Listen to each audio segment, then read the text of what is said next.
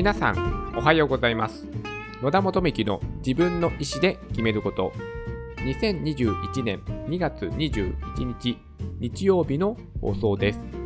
この番組は人生の自由を求めるために、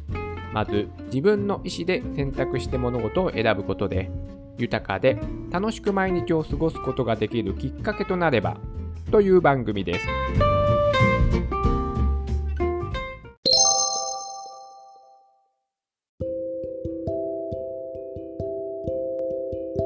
毎週日曜日は某質問を勝手に答えるよのコーナーです。今日は某サイトからこのような質問を選びました。児童相談所に電話は非通知設定でもできますか？そして匿名で相談できるのですか？という短い質問ではありますが、とても大事なことだと思いましたので、今日はこの質問に勝手に答えさせていただきたいと思います。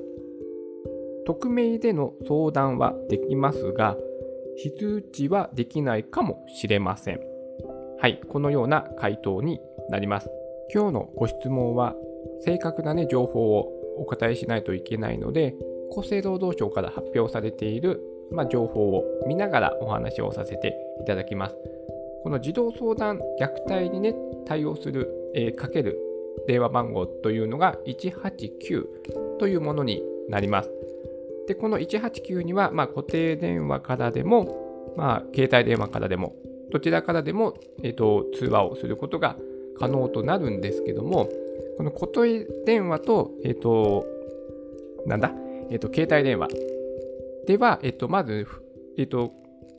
問い合わせの受け方、コールセンターへのつなぎ方がちょっと変わるそうなので、一つずつ、説明していきたいと思います。まず固定電話からなんですけども、これはですね、発信番号の、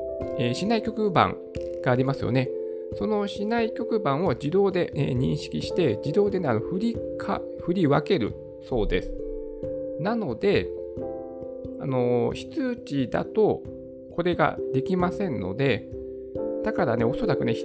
通知の電話は多分できないんじゃないかと思います。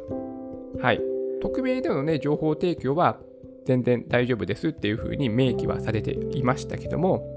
非通知設定に関しての明記は一切なかったので、おそらくダメなんではないかなというふうに私は、いろいろ見まして、そういうふうに思いました。はい、そうなんです。固定電話からだと市内局番で自動で振り分けをするので、非通知設定では難しいと思います。それでここから、自動的に、どこかその地区町村が管轄している児童相談所に引き継がれていくようになってますので、やっぱり無理でしょうね、多分非通知設定は。はい、固定電話からはそういう風になっております。では、市内局番がない携帯電話、これはどうなるかと言いますと、これはですね、コールセンターのオペレーターに、つながるそうです。それで、つながりまして、ちょっと読んだ方がいいですね。で、オペレーターの方がこういう風なことを聞くそうです。お電話ありがとうございます。児童相談所虐待対応ダイヤルです。最寄りの児童相談所の担当者にこの通話をおつなぎしますので、お住まいの場所の郵便番号を教えていただけますでしょうかというふうに聞かれるそうです。で、ここで、パッと郵便番号がわからない、思いつかないかったときは、それでは町名までで結構ですので、ご住所を教えていただけますでしょうか。担当の児童相談所にお電話をおつなぎしますので、このままお待ちください。はい。というふうに聞かれるそうです。なので、携帯電話からは非通知でも大丈夫かもしれません。しかしながら、管轄している児童相談所につなぐことには必要な情報ですので、郵便番号ないし、町名までの住所は、情報提供をしないといけないということになります。なので、おそらくですね、自分が通報したことを知られることが嫌だとか恐れている、ね、通報したことをバレたくないということが心配なさって、匿名で相談できますか、非通知でも電話できますかっていうね、ご質問をされていると思うんですけども、とはいえですね、もちろん、その通報してくれた方の、個人情報ということと、あと通報したということの事実、こういうことはもちろん秘密主義で守られますので、そこは怖がらず、情報を提供してほしいという多分ね、呼びかけなんだと思いますし、私も子供を支援している施設で働いている人間ですので、このね、児童虐待に関する、なんでしょうね、研修も受けてますし、日々自分が仕事をしている中で、それはちょっとどうかなっていう場面に出くわすこともあります。はい。なので、この質問者様がですね、多分ね、自分に何かこれはちょっと虐待なんじゃないのかなっていうね、思われて、行動をね、起こしてくれたわけですよね。行動を起こして、だからどこに連絡すればいいのかとか、電話、匿名で大丈夫なのかな、非通知でもいいのかなっていうふうなことを、調べるというね、まずはね、行動をとっていただいていることに、私も子供と関わっている仕事をしている人間として、そこはね、すごい感謝をね、申し上げたいと思いますね。子供をね、守る行動をとっていただいて、私もね、とてもそういう行動、勇気ある行動をとてもね、嬉しく思っております。はい。そこでね、児童虐待ね、これって虐待じゃないって思うのは、いろいろその人の価値観とかね、ものの見方もあるので、そういったね、自分が虐待だと思っていることは本当に虐待なのかっていうことに、疑問を持っているからね、これは相談したいっていうね、ことだと思いますので、一応ですね、ここの、厚生労働省からも、発表されている、虐待の定義ということも少しお話をさせていただければと思います。児童虐待の定義というので4種類あります。まずね、身体的虐待。これは分かりやすいですね。殴ったり蹴ったり叩いたり、なんでしょうね。激しく揺さぶったりとか、やけどをわざとね、負わせるとか、溺れさせるとか、そういった本当身体的な虐待、命に関わる危険性のあるものですよね。簡単に言えば暴力ですよね。そういったこと。で、2つ目が性的虐待。これも分かりやすいですよね。性的の虐待。子供に対する未成年、幼児に対する、性的行為とかですね。そういったポルノ関係ですよね。ネットにあるポルノの写真とか、そういったものも、撮るとか、ね、スマートフォンでね、子供の、なんでしょうね、下半身を撮るとか、そういったことですよね。性的のポルノのものとか、これがね、性的虐待。そして、ネグレクト。これはね、育児放棄ですよね。ここはちょっと見にくくなりますね、ここは。ネグレクトは本当に育児放棄なので、家の中での出来事のことが多いと思います。なんでしょうね、例えば押し入れに閉じ込めるとか、食事を与えないとか、子供の世話をしないでほっとくとか、あとは何でしょう、よくある事件は、親がパチンコに行って、子供が車の中に置き去りっていうか、子供の車の中で待たせて、それで、夏なんかではね、熱中症になってしまって、亡くなってしまう。ということもありますよね。あと、怪我とか病気がしても、病院に連れて行かないとか、